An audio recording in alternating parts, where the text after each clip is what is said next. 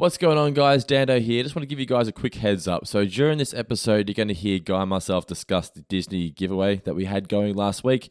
Uh, so, that contest is actually over, but because patrons get the show a week early, we actually had to record the episode you're about to hear last week. I know it sounds confusing, but it, it, trust me, it makes sense. So, basically, what we did last week was we uploaded the, the Disney clip uh, the competition clip for you guys on the free feed, just so everyone would have the chance to enter go on the Facebook page and hopefully win the animation sale. But uh, that competition is now over. So when you hear us discuss it in this episode, just ignore it and skip through. The competition's actually over, but there was no way of me editing out all the mentions of the competition and make it still sound natural. So I've just left it in, but I thought I'd give you guys the heads up so you don't think that there's a new competition. It's just the same one that's already over. But anyway, thank you guys. Hope you enjoy our review of It's a Mad, Mad, Mad, Mad Marge. And I'll catch you guys next week for the season finale. Thank you so much, guys, for tuning in. Love you all. Cheers. You just enjoy your grocery shopping, Marge. And if you pick up some semolina, I can make couscous for Lisa. Oh, it's my favorite. It is? Oh, yeah. You can learn a lot from your kids if you just listen to them. Hmm. Be right back. Take your time.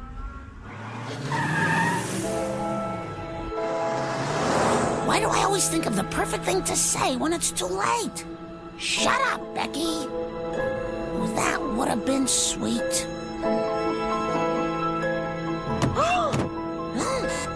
the brakes cut light. It's red!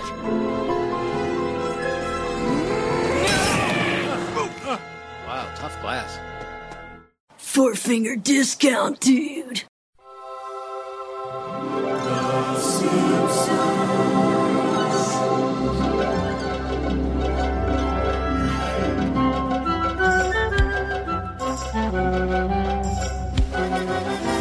Welcome to Four Figure Discount. This week we are here to review episode BABF18. It is It's a Mad, Mad, Mad, Mad Marge. I'm Dando. I am Guy. Dando, how are you, my man? You doing okay? Uh, yeah, not too bad. I'm in a good mood uh, because for some reason I've always had a, a, soft spot for this episode. I think it's mostly nostalgia reasons because it was one of the ones that I had like two or three tapes. You know, when you used to tape things off TV, I had two or three Simpsons tapes that were like my favorite tapes.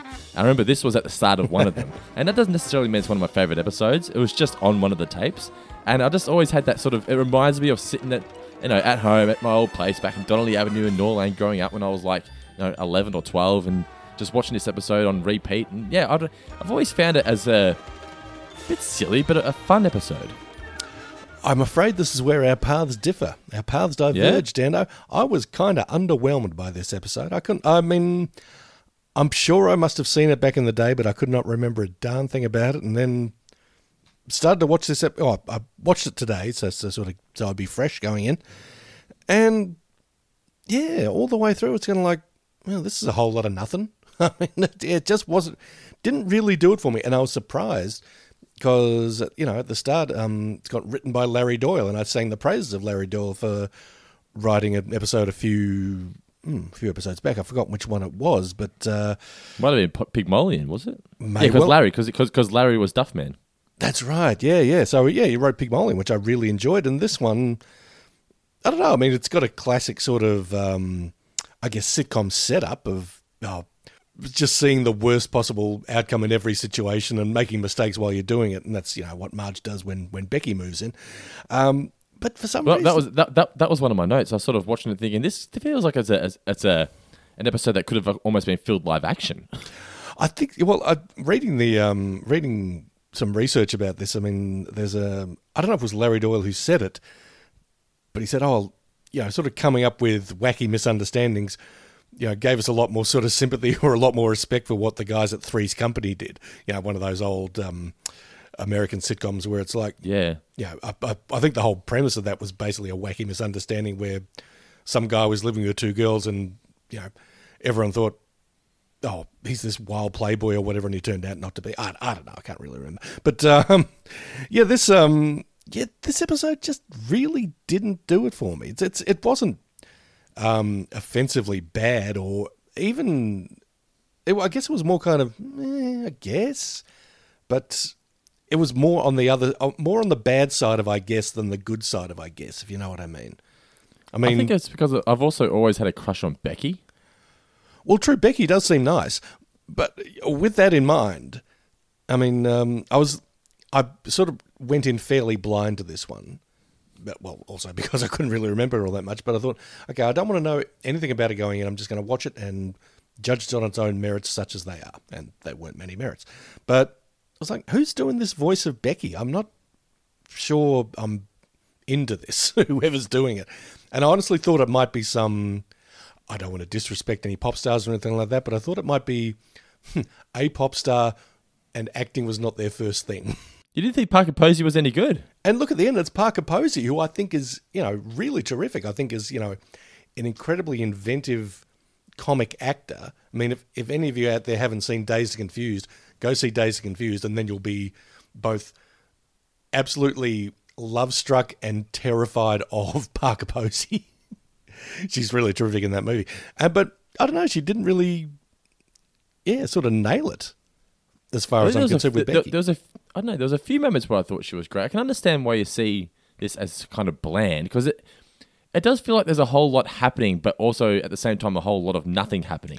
So Yeah. it doesn't. uh, But also might be because it's coming off the back of episodes like Kill the Alligator and Run and things like that, where we're just maybe you're just sort of you're expecting wackiness now, and you just didn't get it this episode. Yeah, yeah. I mean, one other thing that um, I sort of found in my brief research was the fact that it, it didn't really have a B story. It's just all it's all A story all the time. It doesn't really which seem is what which is what I liked about it because it didn't because I, I feel like recently they've tried to throw in B stories and by doing so it's taken away and it's sort of it, it's almost felt like the episodes have been two stories that could have been better if they were full length stories but because they tried to fit them into the same one like remember when they went to the um in, in the future and Homer was uh, digging for gold Yeah. and whilst there wasn't much to that side story there was barely any scenes with him fun. It was just you started looking for it and all of a sudden he found it. So there was no substance to it. But I Hmm. feel like if they tried to shoehorn a B story into this one, it would have made the main story even more weak because there would it, there, it wasn't it, was, there wasn't a whole lot happening anyway. I, I did I would I'm, I'm glad they didn't take a B story in there or put a B story in there to detract from the A story. Well, that's the thing. I mean, often with when you've got a situation like that, you don't have an A story and a B story. You've got sort of two A minus stories, or um, yeah, and and like you said, yeah. I mean, neither one ends up satisfying all that much. Look, I didn't, I didn't despise this episode by any stretch, but I mean, yeah, it just felt very flimsy, very featherweight, kind of inconsequential to me. Well, it just it also sort of felt when I was watching it that Marge seemed a little bit out of character. I mean, I can understand the jealousy and whatnot, but to the point where she was willing to legitimately kill Becky, I thought that's a little bit. That's probably a step too far for Marge. Marge would never want to kill somebody. You know, she would be upset and she'd be sad, but she wouldn't walk in and brandish a fucking glass ice cream cone and No. threaten to murder somebody in public. You know, it just that I saw that and I went, oh no, I. I was entertained by the story, but moments like that, I kind of went, "Yeah, you're kind of pushing it for the sake of the story now." It felt a little disrespectful to Marge for some Yeah, reason. it This did. whole Yeah, this yeah. whole episode felt disrespectful to Marge, and I mean, I, yeah, I don't want to be that kind of person who's like, be faithful to the characters, man, or be better to them, or whatever." I mean, I think you should. I think your characters can be tools, and I think you should hmm. use them, you know, to the best of your ability. I don't know. I, I, I don't like the way they treated her in this episode for some reason. Nah. Marge is on the run. You know, she's been considered crazy. There's always uh, news stories about her. Everyone's looking for her, blah, blah, blah. But the family don't seem to care. They're just filming a movie for Bart. Yeah. Marge, Marge gets back and Bart's like, Yeah, Mum, it's great to have you home, but you're getting in my shot. I was like, Hmm. "Oh, I don't know. no, logic sort of got thrown out the window. But admittedly, I think this uh, this episode was kind of a tribute to a lot of '90s movies, the so and so from hell movies, like the roommate from hell or the babysitter from hell, like the hand that rocks the cradle or single white female or something along those lines, where someone new enters someone's life. Clearly, they've got evil intentions or whatever, but they're so nice and so seemingly rational um, that the sane person appears insane for saying, no, no, this person's trying to kill me or take over my life or whatever. So I guess they were trying to riff on that a bit, and yeah, I can. I can see that, that would be fun. That would be sort of fertile comic territory, but they didn't really do that much with it. I mean, they didn't either they weren't faithful enough to that kind of story, or they didn't. To quote Barney, take it to strange new places. So, Do you think you um, would have? Do you think you would have preferred it if, um, if at say midpoint during the episode, it's revealed that Becky is trying to steal the family from Marge? Like she, you know, Marge discovers something, and Becky's like, "You better keep your mouth shut" or something like that. But no one else believes Marge because she's just so nice to everybody else. Do you think you would have preferred it if they took that avenue, or I was prob- that too cliche? Um, look, it's a bit cliched, but I don't mind cliches every once in a while, and I think that probably would have worked better for me, at least. Yeah. What do you think? Yeah, yeah. Um, I, I see. how like the episode as it was, but as you were sort of explaining there, I just sort of thought of that, and I thought the um, the ways they could have gone with it. I think that would have been easier to digest for many viewers. Probably, it's a, it's a common it's a common story. I think it just would have worked well. It would have it would have felt cliche and simple, but you know, as you said, cliches sometimes work. One thing I was disappointed to hear though was that uh, Becky was originally written for Drew Barrymore. Yeah. And we all know. We all know here at Four Finger Discount my love for Drew Barrymore. I, I just think that if you if you I'm trying to apply maybe Drew Barrymore's character from The Wedding Singer into the character of Becky. Yeah. I don't know. If I, I- feel like if Drew Barrymore played that, it probably would have made the character even better. Yeah. Like you said, Parker Posey, you didn't really think she did a great job. I think Drew Barrymore, mainly because they wrote the character for her, probably would have been perfect for the role. Yeah. Well, Drew Barrymore was actually in one of those From Hell movies back in like Yeah, the yeah. early 90s. It was called Poison Ivy. And um, she became, she was like this wild child. I think this was in sort of her early 20s. Drew's all grown up, not on heroin anymore, and back acting. And, um, you know, hey, that's Drew Barrymore, and she's got a tattoo. And she, like, um, The old tramp stamp. well, I, don't think it was a tramp stamp. But she, oh, well, she's got one. I'm, I'm sure she does. But um, you know, uh, she becomes friends with um, rich girl Sara Gilbert from from um, Roseanne, and then it turns out, oh no, she's got designs on the whole family, and she says about seducing the dad and all that kind of stuff. I think it's it's pretty trashy. Poison Ivy, and there was like three direct-to-video sequels and all that kind of stuff. But yeah, Drew Barrymore was in one of those movies, so it all comes full circle. One other thing, though, may I just mention quickly because I I think I might make your day with this news. Um, did you know that Drew Barrymore's got like her own talk show coming up? Talk show. Yeah, she, I think given that nobody likes Ellen DeGeneres anymore, I don't know. Have you heard this on the news? But the, the, the problem is that she's being replaced by James Corden. Ugh. Yeah, I know. Everyone's kind of like, you went from bad to worse. You know? like, like I mean, more power to James Corden. The guy has created an incredible career for himself. But for fuck's sake, can we please just have a late night talk host who can just interview people? I mean, Well- Jimmy Kimmel. Jimmy Kimmel is about as close to it as we're going to get because you got Jimmy Fallon doing fucking miming songs and James Corden's doing singing songs with celebrities in cars. Like it's all just a fucking gimmick now. Well, that's the what thing, I happened mean- to the days of what happened to the days of Carson and Letterman who could just sit there and talk to people, and that was engaging enough. Well, they don't really have, they don't really sort of watch that anymore. I mean, the audience for those shows, they don't even really watch those shows anymore. Now they're sort of made to be They're made for stuff- YouTube clips. They're made for YouTube clips, essentially. Yeah, exactly. So, um, It upsets me. Old man Dando's not happy about it. welcome to my world, mate. you start, you're going to get disgruntled by just about everything from now on. Woo! I- I'm looking forward to yelling at clouds. Don't forget to wear an onion on your belt.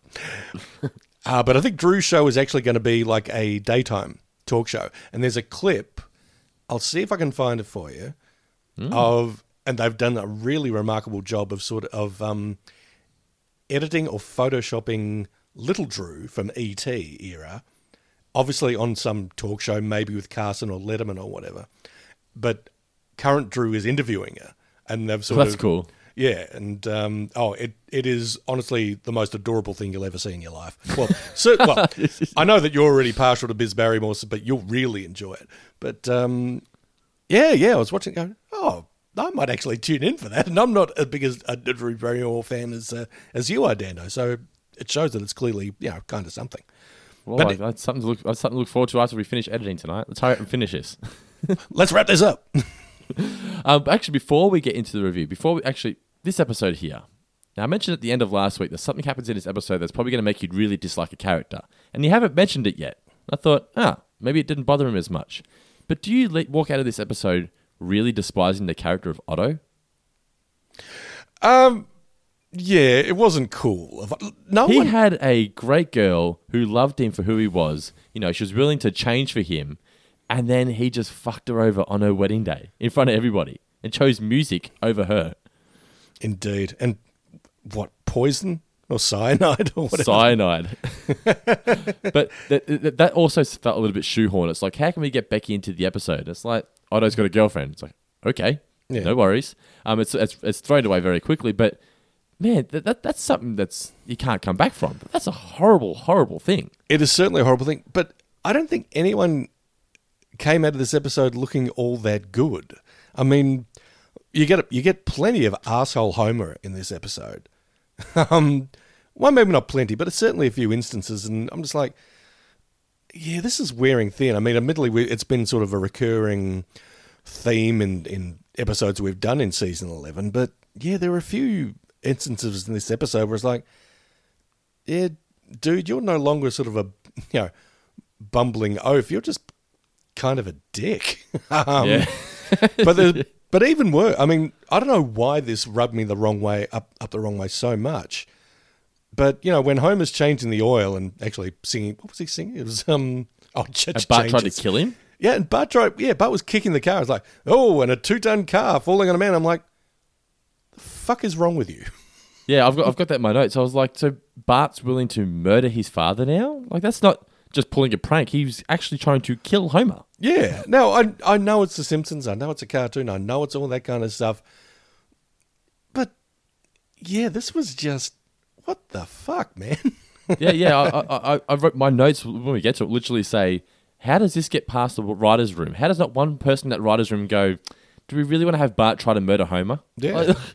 But Uh, anyway, we'll, yeah, we'll because get. I we'll mean, get there's to that, another though. bit in this. There's another bit in the episode that I think the the censors or whoever took him to task, where it was, you know, I think Chief Wiggum's given Ralph his gun or something and said, "No, no, higher, higher. That's the kill shot." I'm like, "Hmm." look, I don't. I'm actually. I don't mind bad taste at all, as long as it's in the service of a good joke. But this wasn't a good joke, so it was just bad taste. It's just, it's just a father teaching his son how to kill people. Yeah. Pretty much. Now, before we get into our favorite moments and the trivia and the new names, we mentioned last week that we've got a big announcement. We have teamed up with our good friends at Disney to promote the fact that Simpsons season 30 is now streaming on uh, Disney Plus. No ads, all in its original ratio. Simpsons seasons 1 through 30 now available on Disney Plus. So what we're doing, we've teamed up, we've got a giveaway. Uh, so on the Facebook page, you'll see it's our pinned post. And we have been given by Disney an original animation cell from The Simpsons Treehouse of Horror 9. Um, it's when Dr. Nick and Homer are in the doctor's uh, in the doctor's room with the hair transplant on the side there. And not only that, not only are you going to get this original animation cell, which is something that I would love to get my hands on. Unfortunately, we can't enter the contest, Mr. Davis. oh wait, what? Oh, I know, right? On top of that, we're also going to be giving away a 12 month subscription for Disney Plus. So the way you enter that is go to our Facebook page, facebook.com slash four finger discount, and it is the pinned post at the top of the page. And you, all you have to do there is like the page and comment on that post your favorite episode and why. Uh, entries closed this Thursday at 11.59 p.m. And on Friday, we will choose a winner randomly out of all the people who commented, and that person will be sent a animation cell from season nine, uh, from Treehouse of Horror nine, as well as a 12 month subscription to Disney Plus, courtesy of our incredible new friends at Disney. How great is that, Mr. Davis? That is great indeed. And look, I'm not going to predict the uh, the winner's name is actually Di Gavis, but yeah, it, it could happen. It, no, it absolutely not will happen. This is your chance to be a guy incognito. No, no. To quote the '70s funk band Hot Chocolate, "Everyone's a winner, baby." That's no lie, except it is a lie. There is only one winner, but that, That person is is going to be the luckiest little boy or girl in the world because oh my god, animation cell and 12 months of Disney Plus. And you know this is a Simpsons themed show, of course. So you know you've got Simpsons up the wazoo all the way up to season 30, but so much other Disney slash Star Wars slash Marvel stuff as well. It's impossible not to find something you want to watch. Oh my god, it's chock full of stuff. I I left it running the other day and just caught a well. Let's see. I think they did Age of Ultron, Civil War, Infinity War, and Endgame back to back. I was like, oh, fantastic. Yeah. So we're, we're look, we're very fortunate that uh, we've uh, hooked up with the fine folks at Disney, but I think someone out there is going to be just e- even more lucky than we are. Yeah, I, I never thought when we started this podcast a few years ago that I'd be able to say teaming up with our good friends at Disney. Props to, props to you, Mr. Dando. But yes, Disney Plus, guys, it is incredible. But yeah, thank you so much to Disney for jumping on board and helping us the chance to uh, to give you this animation sales well the 12 month subscription. They are absolute legends. So, like I said, go to the Facebook page, uh, like our page, and comment on the post. Tell us your favorite episode and why, and we'll randomly choose a winner who will receive the animation sale and the 12 month subscription. So, do that right now. All right, Mr. Davis, now that's out of the way, we Yes. shall discuss our favorite moments. Hey, my favorite. My favorite moment by far was I know it sounds ridiculous, but Homer's reaction to the arc, the ice cream. it's just me whenever Nicola makes risotto. Oh, what's what's in her risotto, by the way? Uh, she puts, uh, so it's chicken, chicken Yes. is the meat. She puts uh, carrot, peas, broccoli, pumpkin, peas. Did I say peas? Uh, beans, mushroom, a little bit of capsicum, uh, and a fuckload of cheese. That is an awfully healthy risotto. Well, minus the fuckload of cheese, but that's an awfully healthy risotto. Oh, it's full of vegetables. We, every time we do it, we're like, what's another vegetable we can try and fit in here? I must admit, yeah, I mean, Homer's reaction to the arc was good. I liked the the. I don't know if this character has a name. I, it's probably a different person every time, but teenage voice guy. Um, I loved his introduction of the arc, or his sort of doing his hype man act for it. I thought Yeah. that was, I thought that was pretty funny. But yes, Homer's reaction to the arc was. Um, I think uh, most of us can relate to something like that. I think we've all got a dish in our lives or something in our lives that sort of makes us just yeah It was that. when I when I got the, the one kilo palmy. That was my reaction. Oh man, one kilo. Pa- was it the Sphinx or? No, it was at Murphy's, the Irish pub. Oh, yeah. in, in um near town there. Yeah, and if you finish the whole thing, you got to you got to have it for free. I did not finish it. But yeah, that that scene though reminded me of um, the piggy scene from Bill and Ted's Excellent Adventure. Oh, of course, Ziggy Piggy. yeah, yeah, yeah, exactly. Now, the you mentioned squeaky voice teen there. So when Marge throws the, is it, I want to say Jimmys, the little like The they yeah. are. Yeah, yeah. At the three workers, they are all original designs for squeaky voice teen. Oh, Yeah, so before they decided on the one that actually was the one that did the the intro, they were the three other designs that they had for the character that they didn't go with, so they, they included them here. good. There's a, there's a, a fair bit of detail in this episode. Apparently, I mean, um, Yeah. reportedly, oh, I know we'll get to it when we get to it, but yeah, let's get to it now. The um, with the couch gag, um, apparently the the uh, Korean animators who uh, color in the uh, the Simpson family when they're on the couch are actually based on actual Korean animators of the Simpsons. Yes, yeah, hundred percent. I thought that was a really cool detail. I also like the fact that I know we're skipping way ahead. Just one more thing, and then we'll discuss it during the episode. But when Otto was doing the guitar solo, the they made sure that he was actually animating the way to play the solo. Yeah, I heard that one. I've, I read that one as well. That's a lot. Yeah, a lot of uh, a lot of fine detail in this episode. Nice work, Yeah, definitely. Yeah, wish you'd paid more attention to the script, but you know what can you do? From this day forward, your names will be.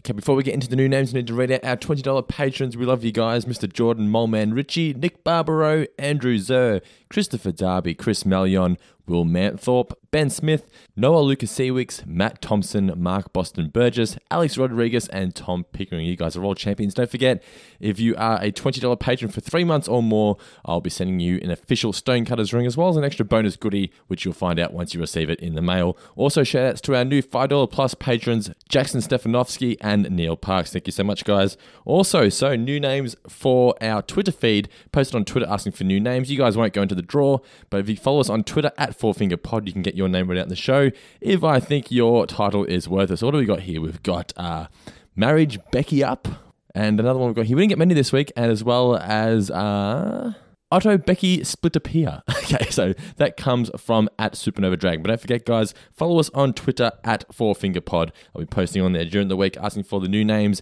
And even if you're not a patron, you can get your name read out on the show. So thank you, Supernova Dragon, for contributing those. Now, Mr. Davis, it's time for the leaderboard. Uh, we have in third position Andrew Parker on 12 points. In second position, it is D.L. Gorman on 19 points. And still atop the hill It is number one, Garode Harrahill on 20 points. Dun dun dun. Now I I was I hadn't uh, quite remembered the placements on the leaderboard when I was putting together this week's three two one. So uh, I I may have uh, you know set the cat amongst the pigeons with uh, with what comes ahead. So stay tuned, folks. Um, look, as always, a few uh, a few honourable mentions before we get to uh, yes the gold, silver, and bronze um, titles, but. Uh, wh- what have we got here? Let's see. Um, da, da, da. Uh, Pat Wright uh, gave us a force to be beckoned with, which I quite liked. Uh, Owen Holland also with uh, Beckless Endogement. Our man Gear, a little spoiler here, he falls just outside the top three this, this time around. They, despite having a couple of good ones like Wives Out and Autoerotic fixings, Fixation which uh, which I quite liked also. And um, the name that uh, that Dando likes to say, Jimmy Ferrugia, um, had Homer Wrecker. Oh, that's good. I thought that wasn't too bad. That wasn't too bad. Now we get to the three two ones though, and in something that may be unprecedented, unless my uh, well maybe it's not. We actually have a tie for one point, so both these people get a point each. Okay. I'm making the rules here. I think that works. It, it works. Okay, but uh, Daniel Kotnik is, uh, gets one point for to usurp with love. Daniel Kotnik, you're on the board. You've now got the chance to uh, to win that wild card prize. Uh huh. Yeah, I, I, I not say I'm looking out specially for Daniel Kotnik here, but I thought oh, it'd be interesting to throw a few new names into the mix, particularly after you um, made your announcement last week about you know if you're on the leaderboard you get a chance for a prize. So D, D Kotnik's in there with to usurp with love because there was such a you know frequent Yeah. use of usurper in this episode. Yeah, they loved uh, that word, didn't they? They thought it was d- hilarious. And you hear it now, and it's like, I guess it's funny, but it's probably one of those moments where the, the writers were just in one of those moods where anything sounded funny. They're like, oh, that's hilarious. And they just left it in. Did. But it they probably, it was a bit of overkill by the end. Yeah, I mean, you can only go back to you know uh, Sideshow Bob stepping on the rakes so many times. you know, repetition is not always your friend. Repetition is not always your friend. Repetition is not always your friend. Uh, the other one point goes to Mark Boston Burgess, Ooh, the old Boston burger. What's he got? the old Boston bun with achy Becky Hart. Ooh, Achy. I like it. See, Achy, uh, this is going to sound really bad, but Achy Breaky Heart was my favorite song when I was like six. It's pretty damn catchy, and of course you I were fucking love that song. and you were six years old. Yes, and I had a giant mullet. I can just picture you as a six-year-old with a mullet. Who who who line danced? Oh my god! I You literally, do you know that I say I mentioned last week. Like that's how I got my gig, first gig in radio. I used to DJ on the country radio station when I was like seven. Oh my god! Really? Yeah, they. I, I, what happened was that my nan Marlene, who's passed recently, she loved listening. It was eighty nine point one Country FM, Geelong station, right? Mm-hmm. And there was these two guys that used to broadcast every Saturday night called Mel and Michael. And I used to love staying at Nan's place and listening to them. It was my it was my first sort of introduction to listening to hosts on the radio as opposed to just music. I was like, oh, these guys are doing a show. Like it's it's not just them playing songs; it's a bit of banter. And I used to I used to come go to Nan's place every Saturday night just so I can listen to Mel and Michael on eighty nine point one. And then one day I wrote a letter and Nan posted it for me into the into their station, and they loved it so much that they invited me in. And then I went in there and I made such a good impression that they got me in there regularly, and I became like the mascot for the station. Oh, I'm Bre- I'm Brendan Dando, and welcome to Yeah, yeah. ninety one point one Country FM. Yeah, Yeah. Is, my nan had tapes somewhere. I tried to find them when we were um, taking all the stuff out of her house. We couldn't find them, but there was tapes of me on the radio. It's fucking yeah, I wish I still had them. But yeah, when I was about, it would have been about seven or eight. Yeah, it was crazy. But yeah, country FM. So I don't not necessarily a big fan of country music. My family love it, but I'm not a big fan. But yeah, eighty nine point one country FM was Dando's first introduction to radio. Oh, that is just absolutely charming. It is. I don't know how we got to that story, but anyway. Achy Becky Hart is is the, Achy Breaky Heart, that's right. Yeah. So basically, yeah. So I used to go to their, they used to do a monthly line dancing thing. And that's where I used to do line dancing because of that radio station. We've got to find some video of you with your with your little mullet and your boots on doing oh, the Oh, doing the got to be one. So, yeah, I used to do this song called the Thunderbolt. That was my thing. I was really, I was the only kid that could do the Thunderbolt line dance. Anyway, enough of that. That's your new nickname, as far as I'm concerned. You are Brendan Thunderbolt. Thunderbolt, Dando. two, Um, yeah. two, Two points. points. to D.L. Gorman. Ooh, shit. The cat is amongst the pigeons. Yeah, you bet, man. Um, now, DL had uh, one or two. Well, he had a few. Uh, he had a couple of, uh, of new titles. Margin of Error was one, but um, he gets the two points primarily for Marge Madness. Ooh, yeah, it's good. It's not a bad one, is it? It's a, it's a, it's a It good catchy pretty- title. I think I think it's Yeah. probably better than it's a Mad Mad Mad Mad Marge. But yeah, March Madness. It is, yeah, it actually is. Especially if it's had an Ed in March, March, but it didn't. But anyway, anyway, anyway. So really good title. But uh, you know, at on the very tip top of the mountain with the with three points is Alistair, Alistair, Alistair, Alistair, Dan, Dan, Dan, Dan, Dan. Knock, knock, knock, knock, knock, knock. Alistair Danek. you have created some sort of trouble here because you know what that means? What does that mean? That means that Alistair is now tied for third position. with oh. Andrew Parker. Oh, it's going to be so interesting next week. but I mean, they what- can't win, but we do have prizes for first, second, and third, as well as the wild card. So, Ooh. What was We'll see. Title? I. I hear you not ask. It was insane in the mom brain. that's the one that I really liked. I really, I thought that might win it. It was good. It's a pretty good one, isn't it? So yes, Yeah. I think Alice has earned his three points and his uh, spot in uh, equal third position. Yes, hundred percent. I remember reading that one, going, "If this doesn't win, it's bullshit." If it doesn't I'm win, glad- Mitch is coming back. oh wow! So the leaderboard's all out of whack now. So the current standings tied for third position: Andrew Parker and Alistair Danik on twelve points. In second position, for the first time for the whole thing, I think, is Garode Harryhill on twenty points, and number one is D.L. Gorman on twenty-one. Holy Christmas! Oh, I feel like Gear's going to track me down and like give me a bollocking. right, what's this one? G- Garode and DL battling out for first position next week. Oof. Oh, truly a uh, clash of the titans.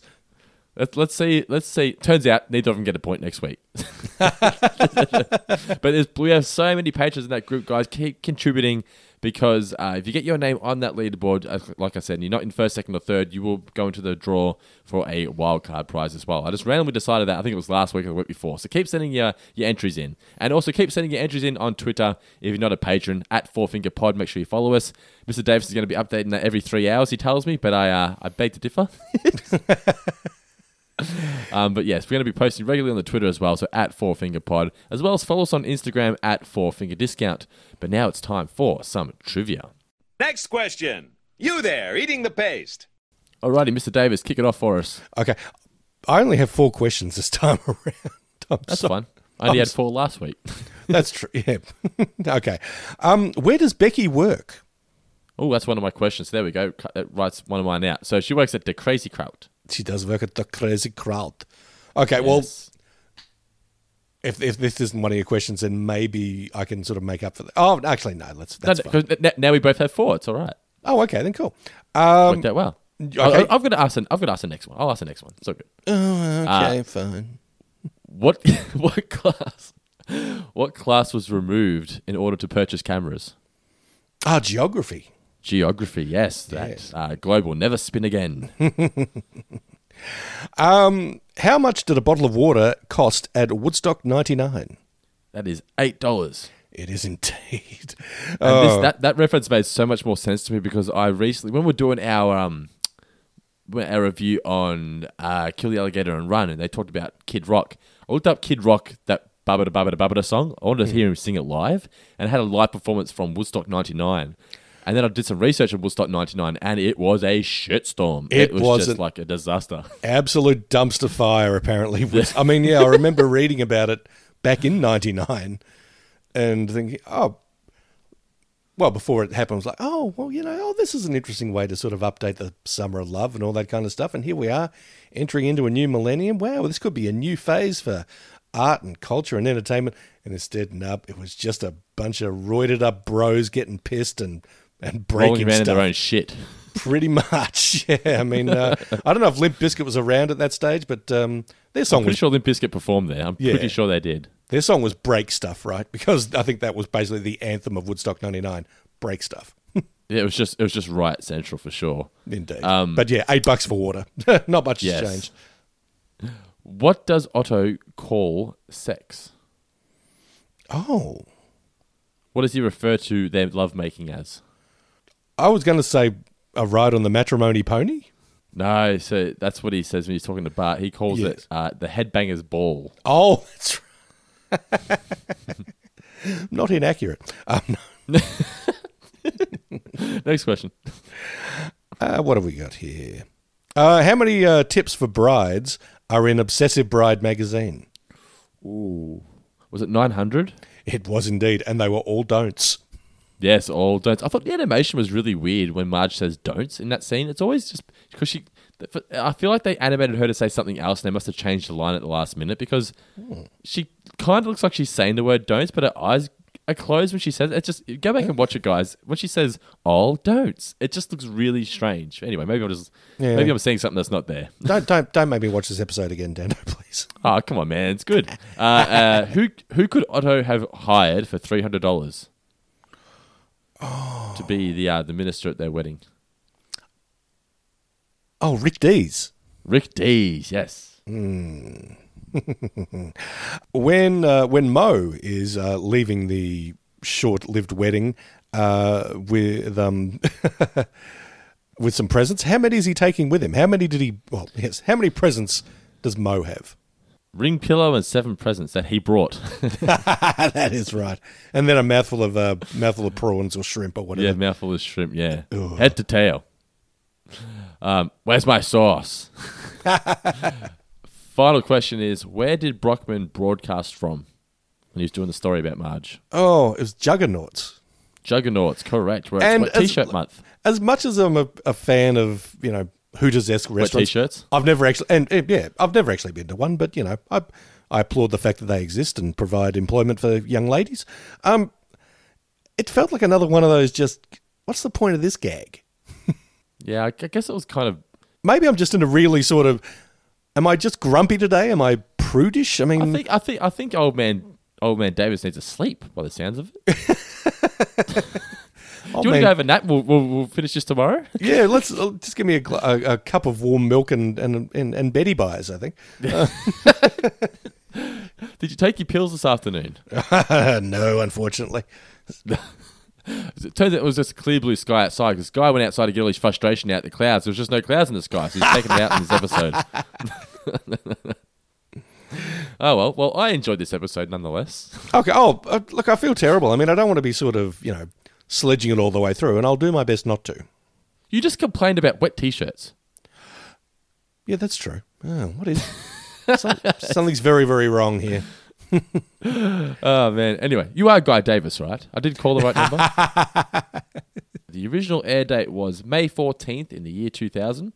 The chalkboard gag is I cannot hire a substitute student, and the couch gag was the one that Mr. Davis mentioned before, where the family are all just uh, white, they're all empty, and the Korean animators all race in and color them in. Um, and they were based on actual Korean animators, which I thought was very, very cool, like you said. Uh, the episode kicks off with all the kids at school, and they've all got their cameras. Yeah. I did appreciate the little Blair Witch mention we got here again. That's the second Blair Witch shout out in two episodes. Mm, yeah. it must have been very popular at the time, obviously. what- this, Clearly. this would have been made during '99, which is when the movie came out. So And it was the it was the subject on all lips at that stage. Yes, Blair, Witch was very big in '99. I believe, like, I can imagine, I should say that because I mean, I was still a, a child at that point, but I can imagine, you know, every year 12 media studies student would have been making Blair Witch movies that year. Oh yeah, absolutely. Well, I mean, I think it was made for something like sixty grand or something, and made Yeah, it was very an little. yeah, an incredible amount of money. It's It funny. was like um, the 90s. It was it was the 90s. Um, like our, our but paranormal activity was like the modern day version of Blair Witch, made for fuck all money, but made a lot. Yeah, and made a fuck ton of money. Absolutely, yeah. There was apparently someone pointed this out to me on Facebook the other day. There was an interview with like Bruce Willis back in '94 or something when Pulp Fiction came out, and he said, "Look, five years from now, someone's going to make a home movie for like sixty grand or whatever, and it'll make a hundred million dollars." And then five years later, the Blair Witch Project gets made for sixty thousand dollars and makes I don't think it made a hundred million, but it certainly made a Yeah, lot no, of yeah. money. so I'm, I'm looking up here. The, the budget it says here on the wiki page was two to five hundred thousand, but Oh, the okay. box office was two hundred forty-eight million. oh, good lord! So that's literally made made for less than half a million and made two hundred forty-eight of them. Holy Ah. Christmas! How much do you reckon that cast got paid? Oh, oh, probably magic beans. Yeah, they, they just left them out in the forest. oh man, um, I still haven't Uh, gone back and watched it. We did mention it, but yeah, I'm gonna have to We go back and too, yeah. We and I don't think either of us got around to it, but yeah, maybe maybe tonight. After who knows? Uh, one thing I did notice. Well, it's hard not to notice, but um, yeah, a little kid drops his camera and says, "Doe." Did he really? Yeah, yeah. Oh yeah, he does say dough. You're right, of course. Yeah. No, and not one of our sort of familiar faces either. I mean, it's not- no, little blonde kid with glasses, right? yeah, I don't know who who that kid was. How? By the way, I've got here in my notes. How great would it have been to have been in primary school, and just given a camera to go make a fucking video? It would have been the best. That would have been so cool. Oh man, it would have been dope. Like just your own video camera to go just film shit. Because I, I don't know uh, when I was I think when about year eight, year nine, and it's when we first started doing proper media studies classes, and you know the the, the task was to make a little five minute video, scary movie or something, and there's just that that thrill and that sensation of having a camera in your hand, and like we went down to the river with a couple of my mates, and you don't even know what you're gonna film. But you just you're like the the excitement of the unknown was just so cool. It's like you're making a movie, you know. Hmm. Invent, yeah, but inventing something in real time, it's marvelous. Yeah. All the kids now have their cameras. Nelson is filming Milhouse punching himself. Then Bart is annoying Lisa and she reveals that Bart sleeps with Raggedy Ann. Then we got Otto here. So Did he sleep with Raggedy Ann or Raggedy Andy? Andy is it Raggedy Andy? Okay. Yeah, because they were there were those the ginger twins basically. The Oh, Raggedy okay. Ann Do we have? Was there a male equivalent? Was there? I Oh didn't yeah, know there was that. Raggedy Andy. Yeah. Ah, okay. Okay, I wasn't aware. So Bart, Bart's basically the only. That's that's actually an element to this story that I feel that we didn't get enough of. So they tease it at the start that the kids are going to be, uh, you know, filming their own videos. I feel like that could almost be an episode in itself. All the kids of Springfield making their own home movies, don't you? Yeah, yeah. Well, like that, uh, like the film festival episode or something. Hundred percent, yeah. But it's the kids making movies. I think it would have been cool. Uh, so Bart goes up to, to Otto. He's talking to him. I'm not sure what Bart was actually filming, but that's the beauty of it. Because when you're a kid, as I said, you didn't really have a game plan. You just had the camera on, and you're just hoping to capture something. Oh, yeah. So he's just you know he's just interviewing Otto, and he asks him the question about the red traffic. No time for brain teasers. uh, it's revealed here that Otto has his girlfriend, and he's going to ask her to marry him. Then we get the uh, the flashback to Woodstock and Otto's on fire, and I read that that was meant to be a reference to the fact that a lot of people caught fire, and there was lots of fires at uh, at at Woodstock um, in '99. Then he goes to the drive-through to propose to Becky. Okay, this is it. Otto? Every rose has its thorn. Just like every cowboy sings a sad, sad song. Becky, you're my rose. Will you let me be your thorn? Oh, Otto. Of course my answer is. Ooh, wait, wait, wait, wait. This solo is kick ass. Honey, could you turn it down? Okay, but this better be worth it. Yes, I will marry you. Cool. Mm. And I know you said this episode isn't great, but to me, I just feel this is a really sweet moment when he pulls a ring out. That you know, Poison song is playing in the background. Every rose has its thorn, and the kids are just watching. The kids, the way they're animated, look, they're genuinely excited. They're like, "Oh, Oh, my yeah. god, Otto's going to get married! This is so cool!" You know? I did like all the lights on the bus going on, the stop signs flapping in and out. That was all, Yeah, yeah. It was actually pretty cute. I thought it was a really, really nice moment. And by the way, Otto batting way above his average. Oh, certainly yes. I mean, um, yes, Becky. Like, is- she's like she's like the perfect chick. obviously, obviously they they ruined, they ruined it at the end with her saying she was going to kill Marge. But if you ignore that final bullshit line at the end, Well- she's like the ultimate person. hey, to quote those modern day poets, Poison, every rose has its thorn, man. that I um, I was- also did I also did like that um he he snuck that in there. Um, you're my rose, will you let me be your thorn? I thought it was a good line. I was just glad that Poison got a shout out on this, mainly because um, the lovely Louise and I um, have been watching uh, old episodes of Rock of Love. Do you know oh my show? God, oh my god, you've been watching reruns of that? Oh yeah, well I think it's on um it's on the Foxtel somewhere. Oh, I, I know it's there. my, my sister used to watch that and the Bam Margera one. Oh, I haven't watched the BAM one. Although I did watch some okay. Club CK Club CKY the other night. That's very that's very early two thousands that show. But CKY was basically pre Jackass, right? Um, I think it was post Jackass. Oh, really? I thought CKY was what Oh, maybe it was. Jackass. Oh, maybe it was. Oh, yeah, yeah. You're probably right.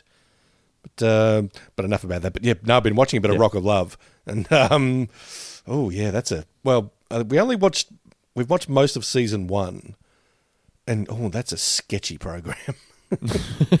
Well, they tried to get Michaels to um to sing for the for the cover band. yeah, that's right. Did he? Uh, did um, he want too much money, or just didn't want to be part of it? Didn't want to. I'm not sure how, why they didn't get him, um, but yeah, I just know he didn't. It would have been good to have him performing as a cover band for Poison. Though it would have been hilarious. That would have been actually pretty good. Maybe that's why he didn't do it because he wasn't playing himself. Who knows? Mm. Unless they could have also been possibly taking the piss out of Axl Rose and having him front a cover band because that's essentially what Guns N' Roses was by that point, just Axl Rose and friends. oh yeah. Uh, so, so, so Becky's accepted his proposal, and Mm-hmm. Marge is reading the invitation. I didn't get why they had Homer playing the knife game here. It serves absolutely no purpose. No, but I mean, I'm a big, I'm a big fan of that game, and I, always, I think it always adds something when it's in a movie or a TV show or something.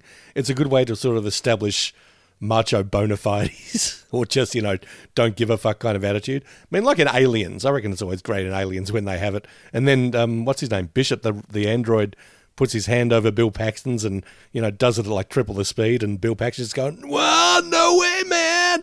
I don't know. It's one of my, it's one of my favorite scenes. Um, I and I think I probably Paxton's actually so good in that. I probably actually played it a bit that knife game, and I've probably messed up, you know, one or two of my fingers doing so because I don't think I was all that you- good what, at it. You played it properly, as in stabbed Oh. really fast. Well, not super fast, but I mean, I tried to, you know, I tried to do it as best I could. Why? I don't know, shits You need your fingers to type articles. I'm not saying I did this recently. I'm saying I did this like back in the 80s when I was a kid. Oh, okay. but I just thought here, I, don't- I get what you're saying, but yes, at but least no, it I, why, sort of why Homer's doing Alien. it, I have no idea. No, you're, yeah, you're yeah. Okay, at least it served a purpose in Aliens. Here, it's, there's no payoff. It's just Homer stabs himself, and then that's it. I don't know. Um, but what happens here? Marge realizes that the wedding is going to be at their house because Bart is off at their house. And we had, I did like the little back reference to Apu's wedding. All the stuff still being left out in the backyard. We then cut to the wedding. Everyone's parking at the front. Marge is preparing. We get the little mention about now. Is this true that rice kills birds? Is that actually a thing? I don't know if that is actually the reason, but I do know that uh, yeah, people have stopped throwing rice at weddings. They've also stopped throwing confetti at weddings, apparently. Okay, is that just because it's 'Cause pollution it's- the world? 'cause it's, it's messy. Yeah, Yes, yeah. yeah. definitely. Same with balloons. You should never let balloons go. Really? Why not? No, well, I learnt this at the Healesville Sanctuary. So many people let balloons go at a funeral or whatnot, Mhm. and what happens is the balloons. So basically, what happens is they pop eventually. They fall, they fall to the ground. They get into the rivers, and so many platypuses die as a result of the little rings. They get their feet caught in the Oh. balloons, and they die. Yeah, so you should never ever let a balloon go because that balloon will end up in a river somewhere and kill an animal. And platypuses are one of the the main species that get um, that suffer as a result of balloons being released into the into the air. Oh, that was a very good public service announcement, Dano. Yes, I Yeah, will, I will don't let never, I will balloons never go. let go of another balloon as long as I live. No, every time you let a balloon go, you're killing a baby platypus. So don't yeah. do So it. if you see some happy child on the street with a balloon, like a helium balloon Pop that's it. floating, pop it. You know, pop it immediately, or Yeah, steal exactly. it and then pop, steal it and give it to your own child, and then pop it. Indeed, that kid's going to cry, but you know what? They'll thank you in the long run. Yeah, yeah, you're crying, but I'd rather your tears than a dead baby platypus. Absolutely. Otto's parent, Otto's parents arrived to the wedding very briefly. Now, I'm not sure whether he was meant to be the same character, but he was designed the exact same way as the like the Navy officer, the Navy sergeant, or whatever, from the episode where Homer joins the Navy. Okay. Yeah, so the well, the one that gets fired out of the torpedo, uh, as a torpedo, and he hits the other submarine. But he was this character. The, the, the um, I'm not sure whether he actually sounded the same or whether he was meant to be the same person, but he he looked the same. I think they've got a bit of Uh, a stock design for authority figures in The Simpsons.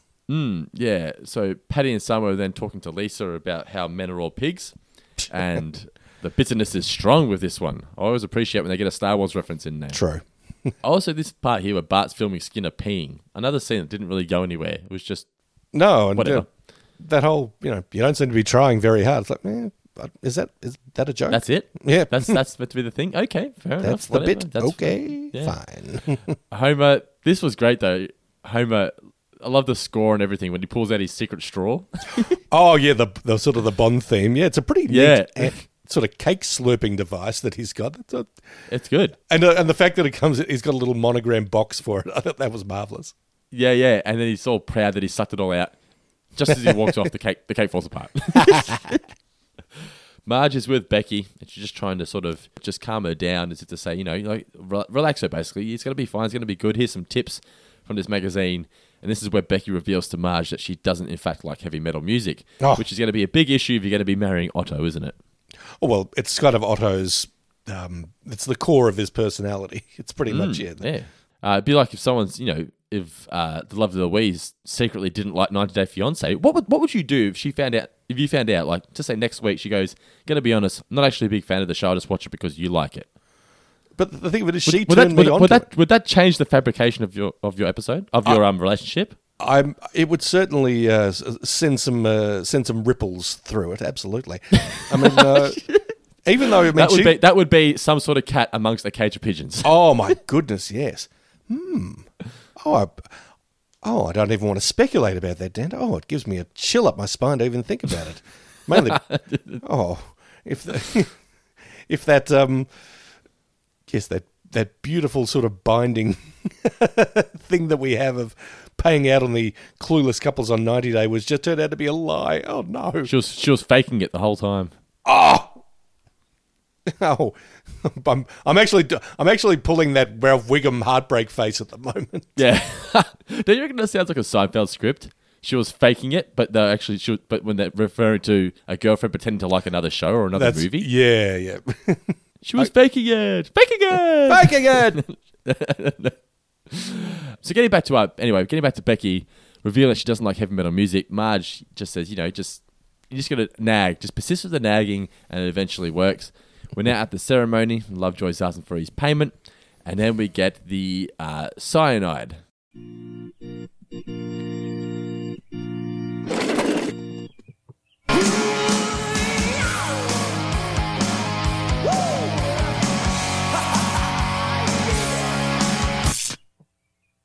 You got poison to play at our wedding? Cyanide, a loving tribute to poison. We need a ride home! You expect me to walk down the aisle to a monster ballad? Let me talk to Otto. Well, that's okay. I guess this is sort of our song. Well, it doesn't have to be. Otto's just going to have to decide what's more important his heavy metal or you.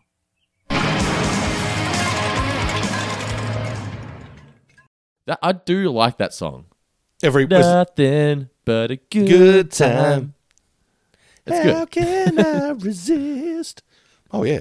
Uh, it's it, ma- it's understandable though why Becky would not want to walk down the aisle to that song though. Marge says that Otto has to choose uh, between his heavy metal music or Becky. Cuts to Otto and Cyanide driving off in the. Uh, who was driving, by the way? Because wasn't Otto playing and jamming it on the bus? Yeah. No, I'm, oh, I missed that part. That you you probably could have asked that in the questions and and won because I did not know. Yeah, but um, here I was just like, man, this is like what a fucking douchebag. Like Becky's like the ultimate girl, man. You are batting well, well, well, well, well above your average, and you've gone and done that. Oh well. This crush you have on Becky is is, is quite interesting. Mm, I think I, if you had to have a crush on an animated character, who would it be? Uh, Jessica Rabbit. she, look, she's good, but she's a. I'd be. She's above my pay grade. I'm probably Velma. Yeah, okay. Velma from Scooby Doo. Although apparently she's gay. Um, Since when? ap- apparently, um, I don't know. I think I read some article the other. Oh, maybe in the movies. I think James Gunn, who wrote the Scooby Doo movies, wrote her as gay. Okay, fair enough. And then someone else in some Scooby Doo thing said, "Yeah, pretty sure Velma likes the ladies." Anyway, eh, well, Okay, There that's, you go. That, that's something we have in common. Um, Betty Rubble, perhaps. Yeah, she's she's very wholesome, isn't she? She is wholesome, but uh, I don't know. I, no, I actually don't want to speculate about what Barney and Betty get up to after lights out. Um, How great was this next line from Homer? In about 15 minutes, I take off that dress. You're going to look Look crazy. uh, we come back from commercial. This is where Moe is stealing the present. Not, he's not stealing because he brought those presents anyway, didn't he? of course he did. I mean, why would you? I, I trust Moe implicitly. Exactly. Then we get Bart suggesting to Becky that she should stay with them. So this is uh, once you've seen the whole episode, it sort of makes sense here. It's plain to see where Marge is like doesn't want Becky there in the first place. But um, but because as Homer says, and haven't we had a talk about you ruining people's weddings? um, so Becky is now going to move in with the Simpsons. Homer is this is where we get the scene that we mentioned earlier. That's just really in poor taste. Bart trying to kill Homer for the sake of his school video. It's just Hmm. silly. It is good though. Homer's rendition of changes. I did like it. Don't want to be an oily man. Don't want to be an oily man. Marge and Becky are then cooking. Now, Lisa's going through this phase where she doesn't eat any meat. So I usually sneak a little meat juice into her vegetables. Wow, you're a real life Martha Stewart. I mean, without the evil. May I? Mmm, yummers. Nobody's ever called my gravy yummers before. Mmm. You know, be really nuts. A little rosemary. Ooh, ooh, I've always wanted to use rosemary in something. I don't know what it is, but I really did like the delivery of mmm yummers. Yummers. I just, I'm, I'm, I liked uh, Marge's enthusiasm that she'd always wanted to use rosemary in something. And I'll yes, that's what I've got that here as well. I was like, I love the enthusiasm of their cooking here. Yeah. I mean, well, first of all, rosemary's a, a tremendous herb to add to, um, yes, potatoes, lamb, all manner of things. Try rosemary today, kids. Um, but um, yeah, that just seemed like, oh, they're a nice team, these two. I mean, they've, you know, they both just want the best for the people they're going to serve their food up to. It all seemed very nice. And then, of course, everything goes haywire after that. It was just, was good to hear. It was just nice to see Marge have some sort of friend because we don't get enough of it anymore at all. We don't really, Marge do never, we? Marge never has friends, and it's openly discussed and poked fun at that Marge has no life, and it's like, yeah, no, it's it's it's it's, it's all right for an occasional gag, but it's actually true now. You never see her with friends anymore, and it's really sad. It is kind of, yeah. The more you think about it, it's like, well, yeah, I mean, Homer's got, you know, Lenny and Carl and, and Moe, of course, but uh, yeah, I mean, you can't off the top of your head sort of think of Marge's friends if she has any. No, she has none at all, and the family don't even respect her anymore. I mean, this episode sort of emphasizes that that you know she Lisa's doing playing the sax and painting with Becky, and Marge is doing the washing. And as you, you should be well aware that if you have somebody like, for example, sorry, for example here, Nicola, she does the majority of the washing, and it's a thankless job. But I always make sure to thank her for doing it because it's a pain in the ass doing your Oh, yeah. washing. And like just little things like that, like Nicola keeps this house in check, and Marge keeps the Simpsons house in check. And I don't think they show enough uh, support from the family of what she does around the house. It's more it's more of a the butt of jokes as opposed to actually being respected. Indeed. Lift your game, Simpsons clan. Exactly right. Yes, let's go back in time and tell these two thousand riders to fucking pull their finger out. The family all loving the food, um, something a bit different. Because you can imagine over the years, Marge has just figured out something that the family likes because they're very, very fussy eaters, and she probably just does the same thing over and over again. So she's almost been too scared to try something different because they're one of those families where you know you try something different and they don't like it, and it'll be all hell to pay. But uh, they really like the food.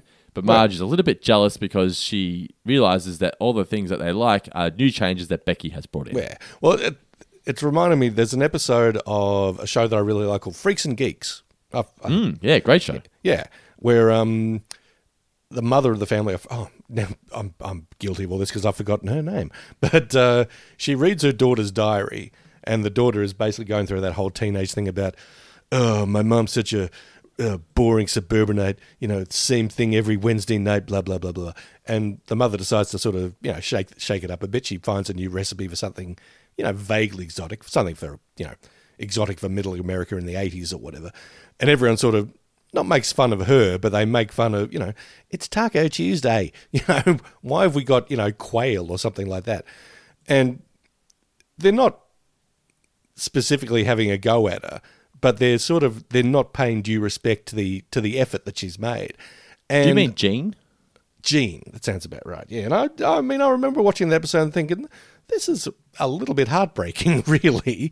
I mean, admittedly, everyone's sort of reconciled by the end of the episode. It's very nice because I think the husband has a he makes a very nice not speech to his wife, but he sort of says, "I like certain things because I like certain things, and I love you because I love you." And it's like, oh, that's it's a very sweet thing to say.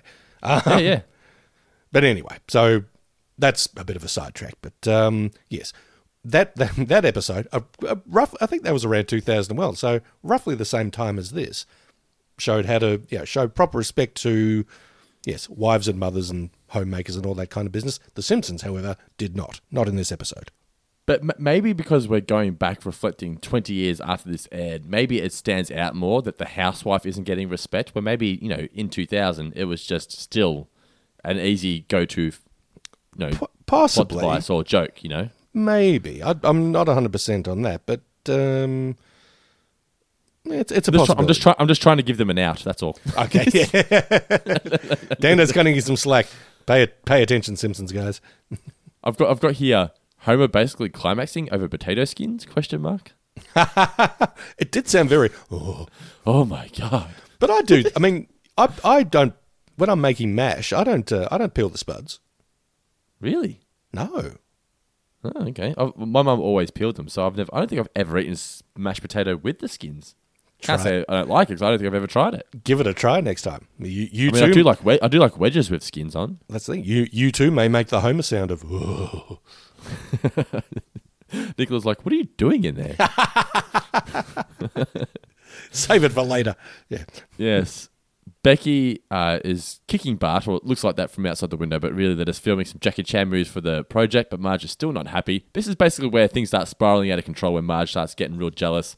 Uh, she's doing the painting with Lisa, so she's playing to her music and she's. No, no, she's painting to her music and Lisa's playing to her painting. Okay. And we get Lisa here, and it is kind of. It's mean, but I don't think she was mean meaning it in this way. She goes, "Isn't it nice to have a hip female influence in the house?"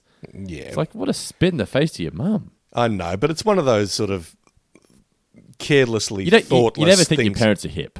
No, you never do. So throughout the whole episode, they want you to believe that Becky's actually really nice, which they do unravel at the end. But uh, she suggests about the socks, and then this is Marge here. Nice little comeback. Hmm. It's, it's you know, it's, things do get worn out. Socks, welcomes. I always appreciate when Marge gets a little bit of a, a jab at people when A she bit gets of a- a, a bit she of a gets to have the punchline. In true, but Yeah. also, yeah, I don't. I don't like the idea of the tying the socks together like that. I roll my socks. You roll them. Well, I, you know, you you roll them into like you roll one into the other. Yeah, you make like a little ball. Yeah, Yeah, yeah. I've, I've never seen socks tied ever. I've never seen that. Yeah, so nice try, Becky, but wrong. Marge then goes to see her sisters to tell her about the situation, tell them about the situation, I should say. And they say to her, "Don't worry about it. You're going to be dead in a few days anyway, because Becky's going to kill you." It's like, and they mention the movie, "The Hand That Rocks the Cradle," which They do. episode's basically based on. Um, I did like the fact that they called the seducing Homer an act of violence, not love. Yes. Becky uh, enters the bedroom in the middle of the night, which, in all honesty, you probably shouldn't be doing. I mean, No, you "Oh, should I didn't want to wake you. Then why were you in the fucking bedroom in the middle of the night? but she's got the, the hair dryer and the brush that look like. In all weapons on the honesty, that that joke was just a, basically a stale rehash of, um, "Hey Bart, check out my new hockey mask and chainsaw." Do you want some bread before you go to bed? so so good. oh man, uh, Marge then goes to the shop, and it, it is great here when um, after Becky's mentioned that you know she's going to cook couscous. You know you can learn a lot from your kids if you just listen to them. So Marge is starting to feel like her family's been taken away. Her, her daughter loves Becky more than her, but Marge here, shut up, Becky. Well, that would have been sweet. Yeah, I love I love that because I mean, ev- yeah, everyone has had that moment of, um, yes, know not knowing the, yeah, coming up with the perfect comeback five minutes too late. Um, yeah. I don't know if I've mentioned it, but there, there's an actual saying for that called the wit of the staircase. Oh, Um, didn't know that. Okay. Yeah, apparently our French friends came up with that. I can't, I can't remember the actual French term for it, but it translates as the wit of the staircase because you know you'll probably you'll be leaving some soiree, going down the stairs like should have said that. Ah, yeah, it makes sense. But okay. yeah, but that whole, but also like this whole bit, you know, whole, well, shut up, yeah, but the fact that her idea of a real singer is shut up, Becky, Yeah, that's, that, that's a comeback. and and it's also yeah, I I think I probably like Julie Kavner's voice acting maybe the most out of all the Simpsons cast. I mean, I know you've got a lot of versatile people in there, but I really like what Julie Kavner does. I th- I I've I I just like her voice anyway in the in the various acting roles she's done outside of the Simpsons, but um yeah, I, I love I really like what she does with Marge. with that moment there, like the fact that "Shut Up, Becky" is such a an important comeback for her. It's like she never gets to lash out. No. So just even be able, even being able to yell anything, it's just like, oh, that feels good. She needs one of those rooms where you paid to just go smash shit. That's what Marge needs. Oh yeah, absolutely. Now we've got the famous steep hill that only seems to appear in Springfield when someone's breaks are cut or something needs to be or a car needs to be out of control in some way because that's a fucking steep hill. It is now. I mean, um, I don't It's know like exactly. um, San Francisco. San Yeah. Francisco's got hills like that. Yeah. It feels very much like that. I don't know exactly what they're ripping off here. I mean, um, one thing it did remind me of is another sort of movie in this whole genre of, you know, are they evil or are they not? A, a pretty terrible one from mid, the mid '90s called Jade with David Caruso. Okay. Um, But yeah, he gets his brakes cut, and he it's set in San Francisco, and he's basically navigating his his car up and down these very steep streets. I think he sort of runs into he gets caught in Chinatown and runs down a dragon or something along those lines. But uh, it's yeah, it's very much of that way of like ah steep hills and all that kind of. I did like that the car actually had a brakes cut, kind of. Yes. Yeah, yeah, yeah. Which was funny, was but but also yeah, a bit of a logical misstep because as we discover later, sorry, They weren't cut. Sorry Yeah. for the spoiler, folks, but they weren't cut. He, you know, Homer just accidentally drained the brake fluid. So So it did kind of it did kind of ruin their their Yeah. payoff. You're right, but Yeah. I did have here that I didn't even put two and two together when I was watching it. I didn't think, oh, maybe maybe Homer fucked it up. I didn't think of that. So that was I always found it to be a, a nice little reveal at the end that they oh, oh you got me. I didn't think of that, even though it's pretty obvious when you think about it. Yeah. But I also did really enjoy the ooh tough glass. And the the old man, oh, Al, I still say our speed bumps are bigger, stronger too. It, remind, it reminds me of that guy from the um the general store when Homer catches General Sherman. Do you remember that episode when Homer goes fishing and he catches the big catfish? oh yeah, that's right. There was a man who caught him once. Goes by the name of Homer. sounded like that guy. That was a re- that was a really good impression of him, man. So yes, and Marge is, Marge thinks that Becky's trying to kill her. She thinks that she's cut her brakes. That Becky's cut her brakes. She goes to to Wiggum here. Oh, I'm going to be honest with you, Marge. The law is powerless to help you. He's the worst cop. How is he still in? Um, Oh. how is he still in Oh. office? How is he still he's in Springfield. But that's not even the best bad cop moment. That's it's still to come, and I thought it was fucking hilarious. It was almost my favorite moment. So we'll get let's get to it now. So we're at the uh, Butterfat's ice cream parlor. Phineas Q All the fa- Butterfat. Don't forget. Yes, that's right. All the family are there, and well, Be- well, except for Marge, Becky's there instead, and they're still trying to plant the seed that Becky is still um Becky's still thinking of Marge because she goes, "Oh no, I wanted to wait till your mum was here, but what the hell? Um, I found an apartment. I'm moving out. All the family are sad, so they're playing up that she's innocent. Then we get introduced to the Ark. And God said, Gather ye two of every flavor, anoint them with sixty-two sauces, whipped cream and nuts, and ye shall call it the Ark.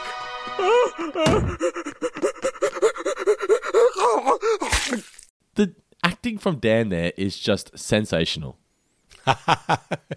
just, just, just, and just straight into the, just passed out. And then Bart thinks he's just gorging. No, you might want to help him.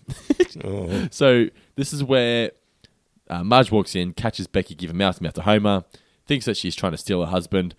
The police arrive, gun goes off. Lou, whoopsie. I fucking thought I don't know why that tickled me so much, but the cut to the three cops, all with ice creams, and him just going, "Whoopsie." We gotta save him.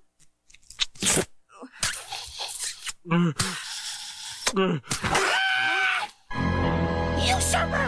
Usurper! Usurper! Don't mess mess with me. I've got Jimmy's. They can only see a horrible rainbow. Shut up, Becky! There, I finally said it.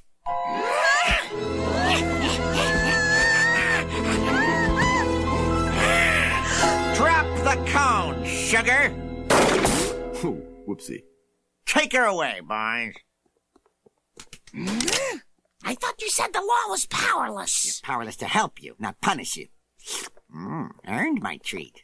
This isn't over, Becky. I know where you live. My house. Was a good um, cut to commercial. I thought. You know, if you if you do like this episode, you're going to want to keep watching to find out what's going to happen now. That's true. That's a good point. I thought, well, I know you liked Whoopsie. I thought the, the best cop bit that was just uh, Clancy going, hmm, earned my treat. that was very good as well. And the whole no, it's powerless to help you, not arrest you. Marge is now on trial. So I believe we had one of the patrons uh, message this. Um, I, I noticed it anyway myself that the of two of the three people were characters that we had before. Two of the people on the panel. So we had Marge's psychiatrist from Marge's the, the Fear of Flying episode, Oh. as well as Doctor Foster from Hurricane Neddy when uh, Flanders goes into the psy- the psycho home. But it's the young version of Doctor Foster. So I'm not sure whether he jumped into a time machine or whether they realized they were copying Doctor Foster. but uh, yeah, so that was Doctor Foster. Do you remember that episode, Hurricane Neddy? I do remember Hurricane Neddy, but uh, it's been a, it's been a while it's since I've seen it. Dr. Foster is the guy that spanked him on the bum throughout the year. Oh, when he was a kid. That's yeah, so so the, the, the Dr. Foster that's spanking him on the bum, Flanders when he was a kid, that's the Dr. Foster we've got here. So ah. maybe maybe it's Dr. Foster's son. Who knows? But yeah, it was just nice to have characters that we've had in the past. I thought it was a nice touch. It was it, I, I did feel sorry for Marge here, but it was so funny. So that the Ringo Starr scenario, but then Oh, the oh okay, and this God is he in this room right now? He's kind of everywhere. Uh, I did. I, I love. I did like the shout out to the Ringo Starr fixation, though. I thought that was good. You know, he reciprocated. it was. You know, we all remember he he held up the picture and just went, "Yeah." Yeah, yeah, he certainly did. Marge then races out the window because that's what you do in Springfield. You just want to escape from court. You just jump out the window and pump those crazy legs. We then get the news report from Juggernauts about Marge. Um, and we get the we need to catch her before she kills again. and then Homer's like, "Ah, don't worry, she'll be back to finish off Becky. Then we'll all be back to normal." Marge enters. This was also a very close second for my favorite moment. I thought this was great. Marge entering the band parade to escape the the workers, and it turns out it's for the mental asylum. It was pretty. I thought I wrote down. It's a pretty clever move by Marge. A shame it backfired, but uh, you know she was even able to get out of that. But uh, Yeah, no, but what I like about it was the fact that because I, I first watched it and went, oh, how convenient that they've got someone you know wearing the same clothes. But then it makes sense because that's where she came from. Yeah. Well, it, it's like the fugitive. You know, you know the bit in the fugitive where Harrison Ford. Um, it's in Patty's Day in Chicago, and uh, they're they're chasing him uh, wherever, and he finds some old green hat out of the fishes it out of the bin, slaps it on, and starts walking to the St. Patty's Day festival, and just merges in. Good on you, Harrison Ford, and good on you, Marge. This was a a, a, a pretty a pretty suave move on your part. I feel like you must be a big fan of the fugitive because you mention it a lot. Oh, the fugitive. Yeah. Oh, absolutely. Oh, you can you can watch it any night of the week. I mean, I, I, I like it as well, but I mean, you just really because you mentioned it a lot. The fugitive. I mean, by all I- means, I mention did- as much as you'll- you'd like to. I, Because it's a I did movie. not realize that I mentioned the fugitive all that much. Did you see the meme I put up on the Facebook page recently? I can't remember who made it of the "I don't care" moment from The Simpsons when they took off the the fugitive. Oh yeah. Uh, did you did you see the meme? Um, I think so. Well, there's variations The- on it. I'm pretty the, sure. the memes the meme says it's got Milhouse saying, "Did someone say KFC?" But that is one of my favorite scenes ever of Milhouse, and yeah, the, the fugitive. If you haven't watched the fugitive, people, make sure you go out and watch it. oh, fugitive is top notch. Take it from Guy and from Dando. So she jumps back out of the uh, mental asylum and she steals comic book guy's prescription pants. Now, Ralphie, what are you going to do if you see Mrs. Simpson? Freeze, you crazy mommy. Atta boy. But you got to aim a little higher. There you go. That's a kill shot. Uh, we get Krusty here doing the Marge skit. So this was the takeoff of what Conan used to do Yes. with the mouth. It got very old very quick. that gag kind of dates this episode because that would have been really funny and relevant when this episode aired, but now it's like, huh? Now, yeah. If you didn't, if you didn't know about the Conan O'Brien bit, you'd be like, "What is this?" Yeah. Yeah, yeah. Um, we cut to the Marge Simpson dances. I love here. Cut to Bart. Too soon. the too soon bit was actually it was a good line delivery. Uh, yeah. Very, very good. um, I appreciated that the reference to Bloody Margie, like Candyman, to Bloody Mary. then uh, Homer's reference to species. Is it species? Was it one mates with people and eats them? That's species, right? Um, I think it's more just a praying mantis that does that, but um, Just I a praying mantis. Okay. I don't think the I know I, I don't think Natasha Henstridge in, in Species actually ate you after she was done with you. She just really Oh, she she just wanted to get knocked up. Ah, because you impreg- That's right. Yes, of course, man. I'm telling you right now. Species was Species was the, the movie franchise when I was a kid that I could go to the um go to the uh, video store and mum thinks I'm just looking at horror movies, but I always knew there was a chance for some boob on the cover of a Species DVD. Oh, or a video. absolutely, there was. so mum would never know that I was just going to look at boob. Whenever I was looking in the horror section to find the species covers, I can still remember the cover. It was just her in the front. It was all green and black. Yeah, yeah, it's like, it's can I can I get this one? It, it's like Alien. Yeah. Uh, it's like ET for grown-ups. so Becky, she's now at home and she's starting to sort of take the role of Marge. She's like, you know, if Marge was here, she'd be telling you to do your homework and you need to finish washing the dog. So she's sort of almost like the Shary Bobbin. She's like, come on, people, start fucking pulling your weight around here. Then we get to Marge at the library. I, th- I thought Marge, I like the design of Marge wearing the, the baggy clothes and the hat. I thought she rocked it. I think so as well. I'd like Marge with her hair down as opposed to up. Yes, definitely. Yeah, whenever she got her hair down, she looks far more relaxed. She looks less cartoony, I think. Now let's find out who this Becky really is.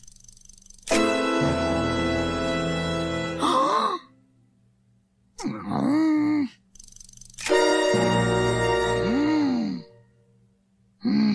I really should read the whole headline before I react. Oh my, I've been so unfair to Becky. Maybe I am insane. I mean, I am talking to myself. You are? Oh, I thought I'd made a friend. Marge arrives back home, and it looks like that Becky is taking part in a ritual to kill Homer, but no, they're actually filming a video for Bart. What, what is Bart's final video going to be? He was interviewing Otto, and then he was filming karate know, Jackie Chan like a- moves. now there's a Satan's ritual. Looked like a Cradle of Filth video or something along those lines. Uh, Mm, yeah, possibly. At least is filming the uh, the behind the scenes video or the making of video, and then we get here. So the big reveal. So it's revealed here that Homer was the one that drained the brake, brake fluid. Uh, Becky didn't cut her brakes, but then Becky admits that she was actually going to steal the family. She just couldn't find a place to. Um, well, she couldn't decide on a shovel to, to bury Marge.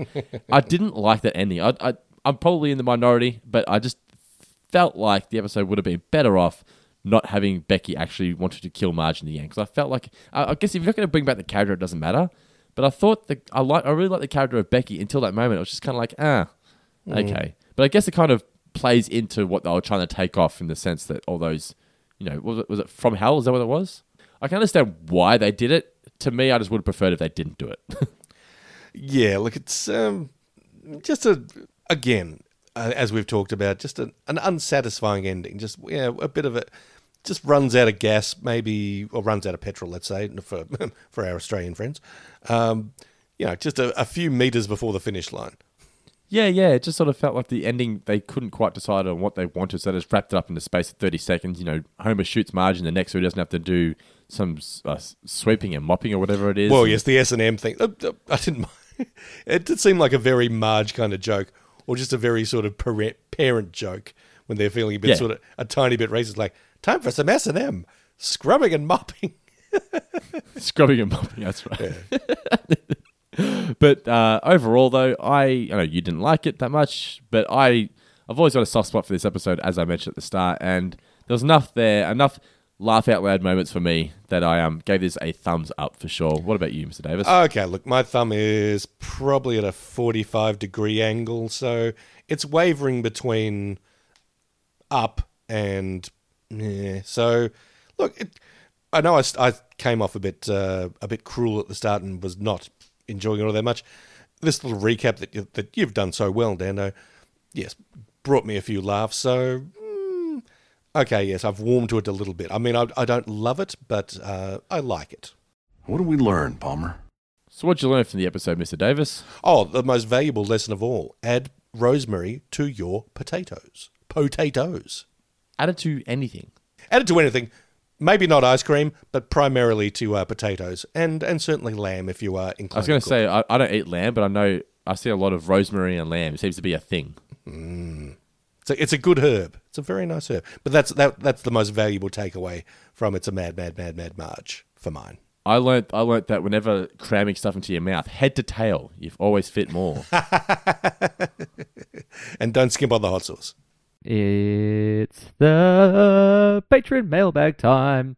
Alrighty, so it is time for the mailbag, Mr. Davis. What Open it questions up. Do we have? Let's have a look. Let's get in there. I haven't even looked at it this week. You posted it today. You asked the patrons for some questions. What have they sent in? Let's have a look. What is the? This is from Talia Enriquez, a regular contributor to the Patron Mailbag. What is the best type of shovel that you should buy when planning to assimilate someone's family? That's a very good question. If I knew, I've never used a shovel. I always dig with my hands like an animal. I feel, you know, if, I'm, if I'm going to get back to nature, I'm going to get back to nature, man. Just burying your pet cat, you're just shoveling away with your hands. Indeed, yes. I mean, if I'm going to the pet cemetery, I'm not. I'm not walking that far with a shovel. Uh, next question comes from uh, Jonathan Rossi. Sorry, Talia. Talia probably wanted actual sort of uh, advice on hardware. Life advice, yeah. Oh well. You have You've come to the wrong you have- place. You have to find someone else to give you advice on how to bury a body. Jon- Jonathan Rossi, what is the most monumental conversation that you've ever had, which you or the other member of the conversation interrupted for something ridiculous or inappropriate? My, I remember when we were trying to tell my parents that we were pregnant for the second time. My dad like interrupted to talk about something to do with the football that happened the previous week. Like, Dad, be quiet. He's like, what? Like, Dad, shut up for a second. You're about to be a grandfather. He's like, again? yeah. What about you? Any, can you anything off the top of your head? I, off the top of my head, no, I can't recall any sort of uh, any sort of grand. I don't think I've made that made that many groundbreaking sort of uh, uh, announcements in my life, but certainly none that have been interrupted uh, by you know friends or family or anything like that. No, I'm I'm, I'm sorry to say that uh, all the uh, all the important stuff that I've ever sort of announced has uh, been treated with a due reverence and respect by everyone around me. And here's a qu- here's a question for you from Noah Daniel. What cover band would you want at your wedding? What type of band? What cover band? Oh, cover band. Oh, golly. Like of one particular, would they have to be of, uh, yeah, one particular band, clearly? I feel like you'd be a Baba. Mm, look, I like to think of myself, uh, myself as a sensitive gentleman, so I would probably defer, also a slack gentleman, so I would pref- probably defer that duty to my uh, intended. I'd say, what kind of music do you like, honey? Let's get this band that does that kind of sound. Um, but for myself, I don't know. Um, maybe like like a seventies yacht rock style band, like the Doobie Brothers or Chicago or something along those lines, or or a, an outfit that had like a a yacht rock kind of selection. Because I think that would sort of get people on the dance floor and a wide selection of people on the dance floor. You wouldn't even have to know how to dance; just sort of like move it a little bit. Yeah, hundred percent. It's got to be some sort of like. Or what about if you had a Tina Turner cover? Because every wedding has to have the Nutbush City Limits, right? They they do, don't they? Yeah. So, yeah. it's a Tina Turner cover artist, just just to do the Nutbush on repeat. Yeah, that's pretty much it. Um, one more question from the Patreon mailbag, then we'll jump into the other mailbag. Damien Miller says, "What is the weirdest thing you have seen used as a weapon, such such as Marge with the ice cream cone?" Um, seen, Mitch once got slapped in the face with a, a salmon, I believe, like a full Oh, salmon fish. um, I've had I, I, I've been attacked with a loaf of bread once. I was um I believe I've mentioned this on the podcast before, but when I used to work in the deli, I had just clocked off. I'd finished my shift, and I'd forgotten to get my wallet. I left it in the drawer in the front room, so I'd gone back in to get it. And as I'm in there, this guy goes, "How about some service, mate?" And I just went, "Oh, sorry, mate, I've finished." And he just like made this sound of just rage and confusion, and just pulled his loaf of bread out of his basket and launched it over the counter, hit me square in the head, and just sort of fell to the floor. And we just sort of looked at each other as if to say, "Well, that just happened," and he just walked off. Didn't want his bread back. no, he was. It's like he. It's, it's like he did it, and then realized what he'd done, and sort of snapped out of the trance. but he um, I was, but like, I, I wasn't even angry. I was just like, oh, you'd be bemused. really? Yeah, you'd just be. Did I, did I, did I just get a touch with a loaf of bread? yeah. That is honestly so surreal that you'd, you'd, be, you'd honestly feel like you'd just woken up from a dream or something. It's like, did, did that just happen? Did someone just throw a loaf of bread and, at and it was like it took so long to go and hit me as well. It was like it was mid-flight, and I had the option. Am I just going to stand here and let this hit me? Yeah, I guess so. Yeah. Was it just bang? It wasn't like a like a crusty sourdough loaf, like an artisan No, loaf. no, anything. it was just like a Just like a Tip Top? Coles brand wholemeal toast slice bread. Yeah. yeah, it was just.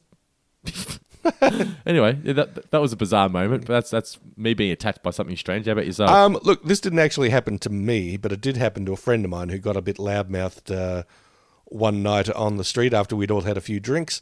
Um, you do have a lot of loudmouth friends, by the sounds of it. Oh, one or two. These are, of course, my friends. This didn't happen to me.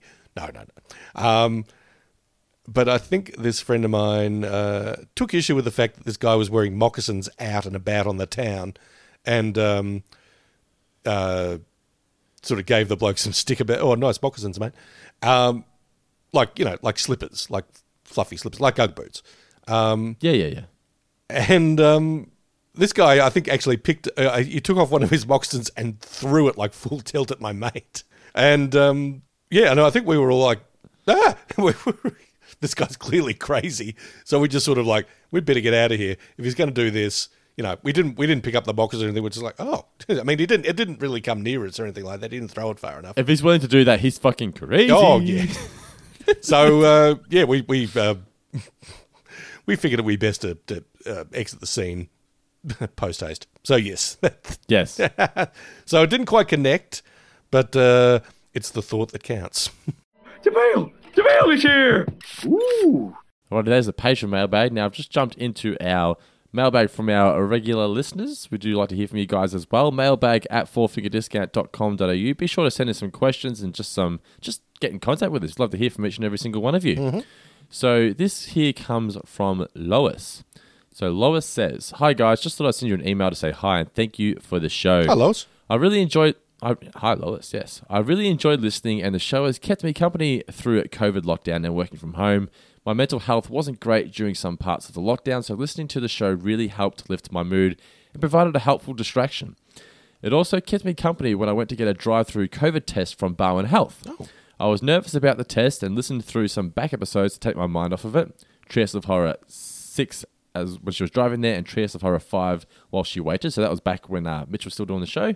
But And then she got the actual test. Just thought there might be a random fun fact. She says, I joined the Patreon a few weeks back to show my support and give back after the show has provided me with so much entertainment. And one particular factor in deciding to do so was knowing that I would be supporting two fellow Geelong residents.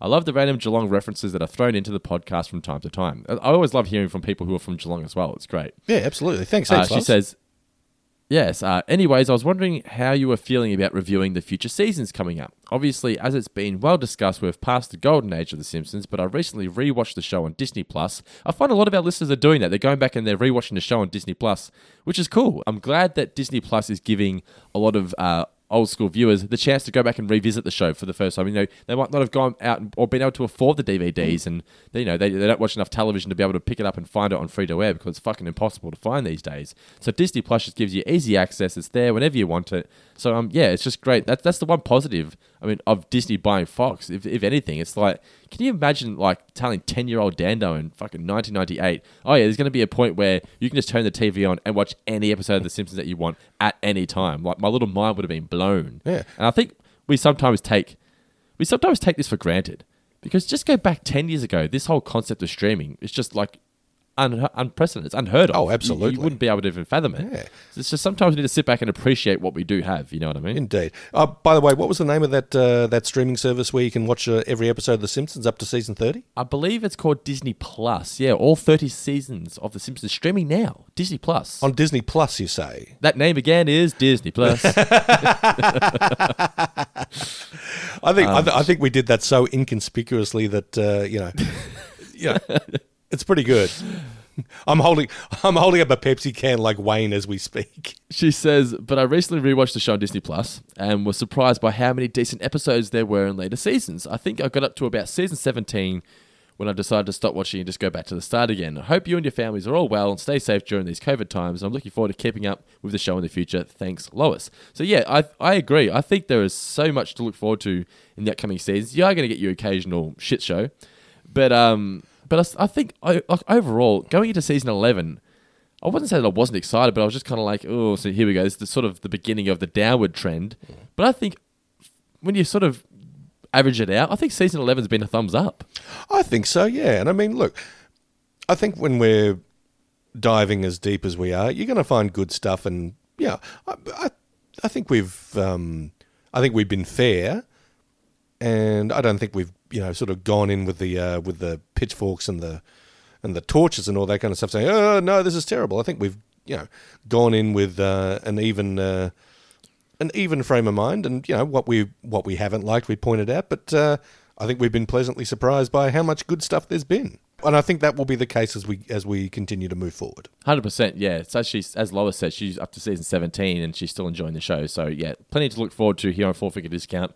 Uh, don't forget, if you want to be a patron, support the show, and get access to a bunch of exclusive podcasts, just go to patreon.com slash four finger discount. Links in the description of this podcast. Um, where you'll get, you know, the you'll be a week ahead for this show. You'll be a few weeks ahead of Talking Seinfeld. You get Take a Look at Mandalorian, Tales of Futurama, uh, plus plus many many uh, more things. You also get access into the monthly prize draw, as well as the Facebook group. Now, the Facebook community is an absolute it's just a, a pure joy. It's one of the only reasons I use Facebook these days. The community there are absolute legends. You will absolutely love being a part of that community, and you can do that for just two dollars per month. So yeah, patreon.com slash four finger discount, or just continue listening to the show. We just appreciate the fact that you're willing to give us your time and tune in each and every week. You are all absolute legends. Uh, don't forget to follow us on Twitter at Four Finger Pod if you want to contribute and get your name read out on the new name segment. Follow us on Instagram, instagram.com slash four finger discount, and don't forget to enter our uh, prize draw for the official Simpsons animation style from Treehouse of Horror 9. Just go to our Facebook page and comment your favorite Simpsons episode and why, courtesy of our good friends at Disney. Um, and you'll also get a subscription, 12 month subscription for Disney Plus if you win, because all 30 seasons of The Simpsons are now streaming. I uh, hope you enjoyed our review of It's a Mad, Mad, Mad, Mad Marge. Next week, we are reviewing the finale of season 11. We finally did it, Mr. Davis. We got through an entire season. Do you know what episode it is? You tell me. It is Behind the Laughter, which is an episode that I fucking hated as a kid, but I'm really looking forward to it because it's one of those episodes that I think you really need to understand the entertainment business to appreciate it. And I just I cannot wait to go back and revisit it because I haven't for a long, long time. I've held out for that reason because I want to go in fresh. Behind the Laughter is next week. Make sure you tune into that, guys. But for now, I'm Dando, Mr. Davis. Any final words for the listeners? I can only see a horrible rainbow. Shh.